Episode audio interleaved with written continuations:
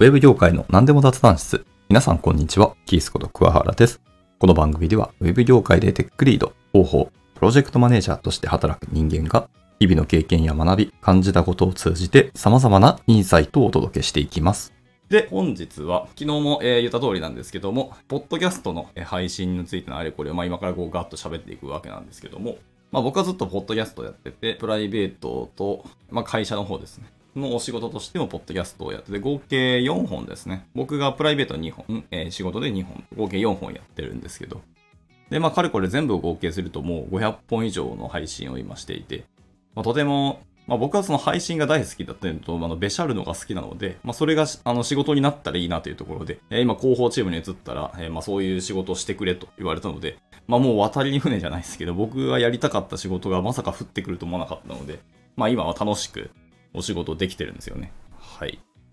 や、まさか、本当に喋りながらお金もらえる仕事があるんだっていうのはすごく嬉しかったし、もともと僕、ラジオパーソナリティをやりたいっていう、漠然とした夢は昔持ってたんですよね。まあ今は別に持ってないわけじゃないですけど、まあ夢っていうほどの夢じゃなくなったなっていうのはありますし、ポッドキャストやってるので、まあそれに近しいことをまあ自分でもやれてるし、そういう環境ができたっていうのがあるので、本気でやりたいかっていうと、うん、悩ましいですけど、でもチャンスあるなら手挙げたいなっていうのはずっとやっぱ思ってて、まあそれもあって今も配信してるんですけど、まあ、会社の配信はまあ昨日、おとといですね、の配信でも言った通りなんですけど、大体ゲストを呼んで、えーその人にその中の話をこう赤裸々に喋っていただいて、その会社の雰囲気とか、まあ、ブランディングとか、マーケティングのためにやっているっていうのが強いですね。これがほぼほぼ目的としては、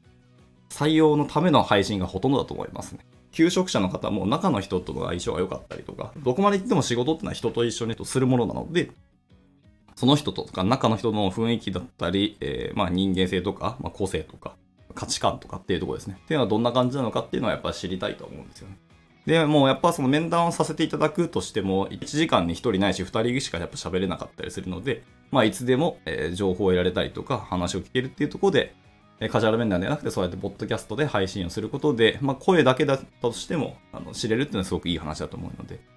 はい、で特にね、あの人が知りたいし、まあ、雑談がしたいんですけど、でも、あんまりこう、目と手を奪われたくないので、やっぱ、ポッドキャストはながら聞きしながらも、えっ、と、情報は得られるし、作業は止められ、えっ、と、止まらないっていうので、すごくメリットはあると思うんですよ。すごく相性は良いとは思ってるんですけど、えーそういうゲスト会とかの、まあ、配信であれば別にそんな困らないんですけど、まあ、個人でやっている配信だと、すごく悩ましいのはネタ探しにすごく苦労するんですよね。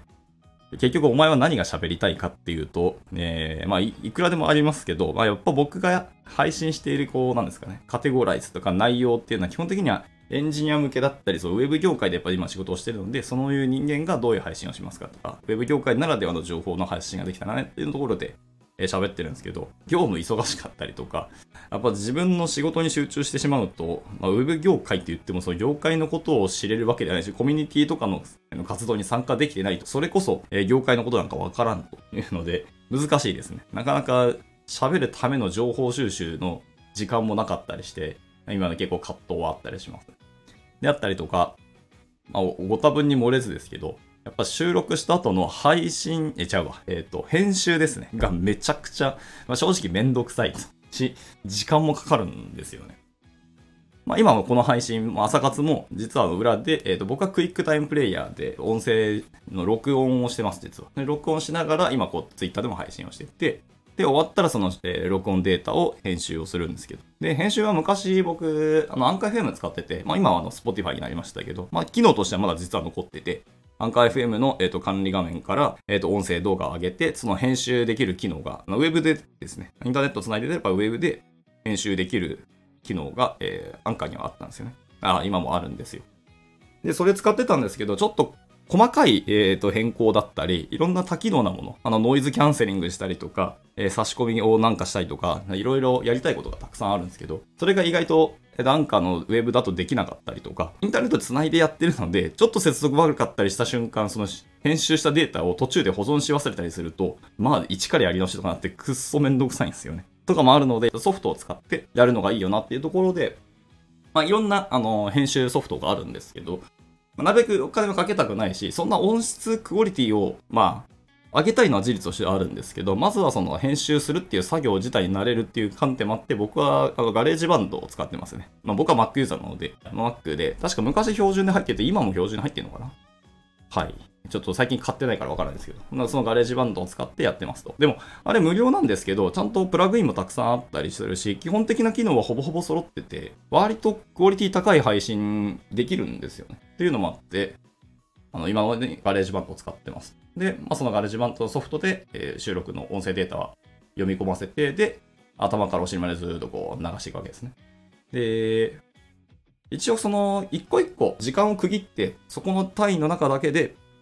編集したりとか、そのノイズ、雑音を取ったりとか、まあ、あのノイズもたくさんあるんですよね。僕がよく家の前があの病院なので、救急車とかそのサイレンの音たくさん鳴ったり、そういう外部音的なノイズもありますし、一番配信者で悩ましいノイズっていうのはリップノイズですね。口とか、あの、喋ってる時のペチャペチャ音だったりとか、口閉じたりする時に、まあ、口が乾燥してくると、やっぱりニチャーみたいな音がするんですよね。これやっぱ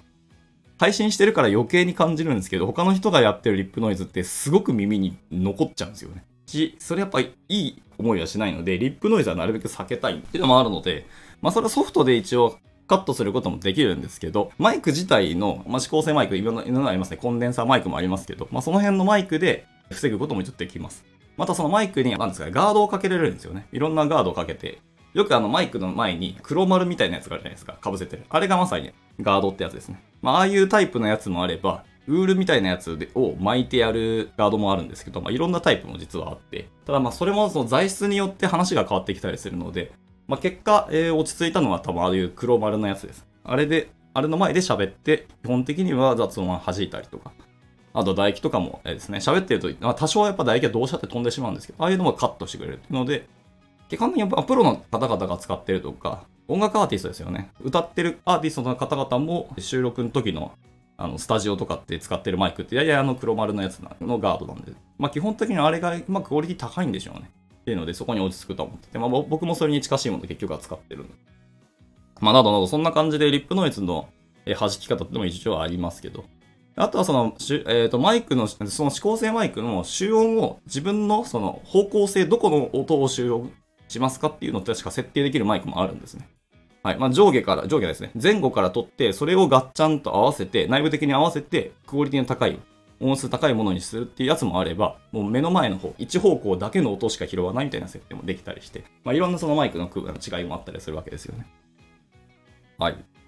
まあ、なので、機材にお金をかければ、まあ、ぶっちゃけるとクオリティは割とすぐに上がりますけど、まあ、そこから先の雑音弾き方、まあ、特にリップノイズの弾き方はいろいろやり方あります。なんか先に歯磨きをしておくとか、まあ、途中途中ちゃんと水を飲むとか、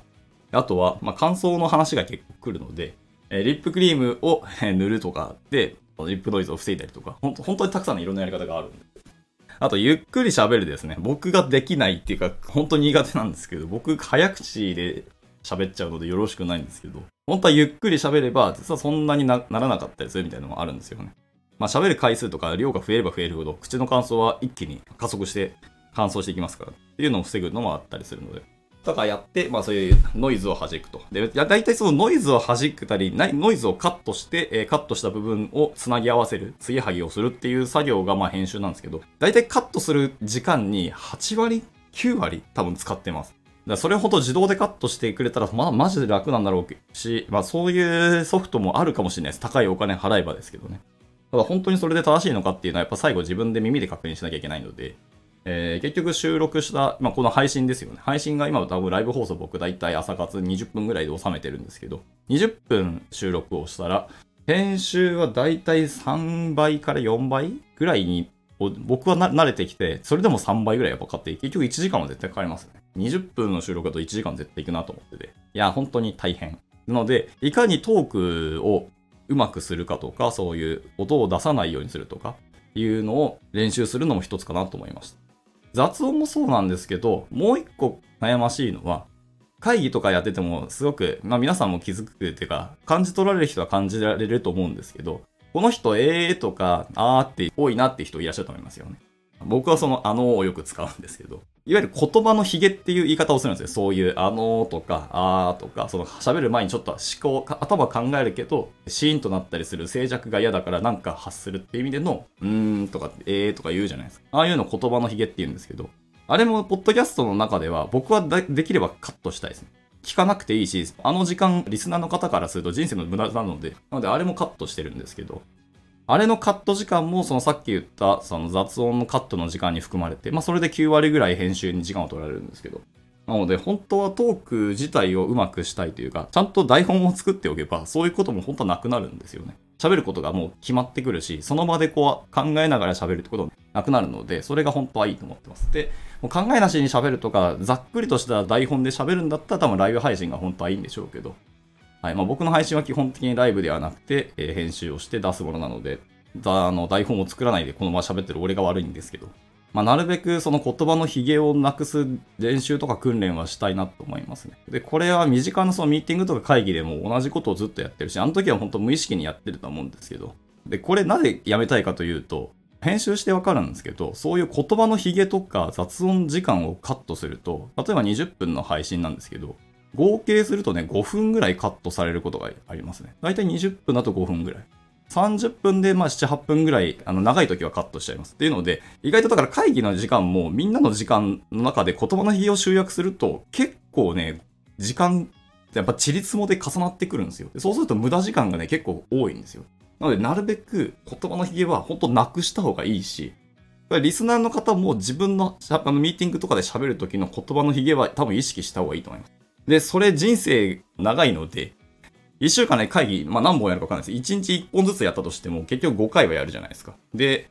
えー、大体会議30分から1時間とするじゃないですか。さっきの比率でいくと、大体20分で5分ぐらい削られるというと、1時間で15分ぐらい。まあ15分いかないかな。1時間配信で15はね、いかないといかないんですけど、10、でも10分ぐらいね、削れるんですよ、大体。ってなると、えー、1, 1週間で5営業日で、えー5時間会議したら50分ですね。みんなの時間の50分、ただのヒゲですよっていうのを聞くだけに実は使ってるってなると、割とバカにならないと思うんですよね。っていうので、言葉のヒゲは本当に皆さんも意識した方がいいし、僕も直したくて仕方ないものの一つなんですよ。まあ、統計取ったことはないし、まあ、やれるんだったら、しれっとこう会議とか潜り込んで、はい、今回の皆さんのヒゲタイムはこれでした、みたいな、ぶっちゃけやって、どうですみたいなこと言ってみたいことはちょっと思うんですけど、まあそういう遊びをこうやらせてくれる会社であるので、やりたいがちょっと今キャパがないのでやらないですけど。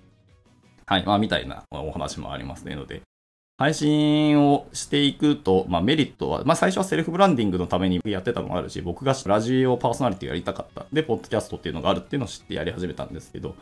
結構メリットは大きいというか、気づきはたくさんあるっていうので、割と音声配信もバカにならないなっていうのはすごく、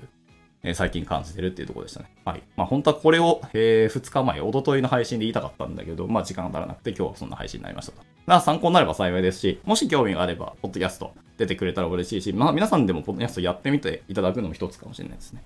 何かその学習するときに、やっぱテキストでやるのが得意な人もいるし、僕みたいに耳から聞くのが得意な人もいますし、えーブログ書きたい、てか書けるのがと、え書くのが得意な人もいるしけど、僕は全然書くの本当苦手で、筆全然進まないんですよね。なのに、口で喋らせるととうとうと喋るので、僕はそういうタイプなんていうのはあるので。まあ自分のその学習とかインプットの際、えーと効率性だったり相性っていうのを見直す中で音声っていうのはどうですかっていうのも一つあるとは思いますけどね。はい。今回はこんなところで終わっていきたいと思います。いつも聞いてくださり本当にありがとうございます。ではまた次回の収録でお会いしましょう。バイバイ。